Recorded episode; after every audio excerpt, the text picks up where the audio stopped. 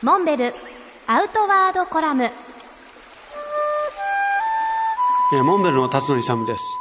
先日山形県天童市にオープンしたイオンモールの中にモンベルの小さな直営店をオープンしました。それとは別に今度は天童市の南山形市に山形店をオープンする予定です。この場所は山形のバス運行会社山港山形交通のバスターミナルを移転して約800坪の敷地内にモンベル山形店を展開します。この店の特徴はこの建物のオーナーでもある山港がバス運行会社であるということを受けて店舗敷地内にはバスが発着できる施設を併設する予定です。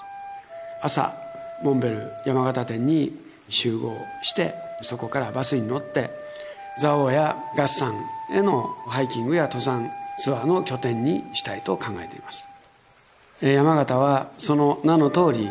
たくさんの山豊かな山に囲まれていますがこの秋オープン予定のモンベル山形店は東北エリアの大きなフラッグシップショップにしていきたいと考えています。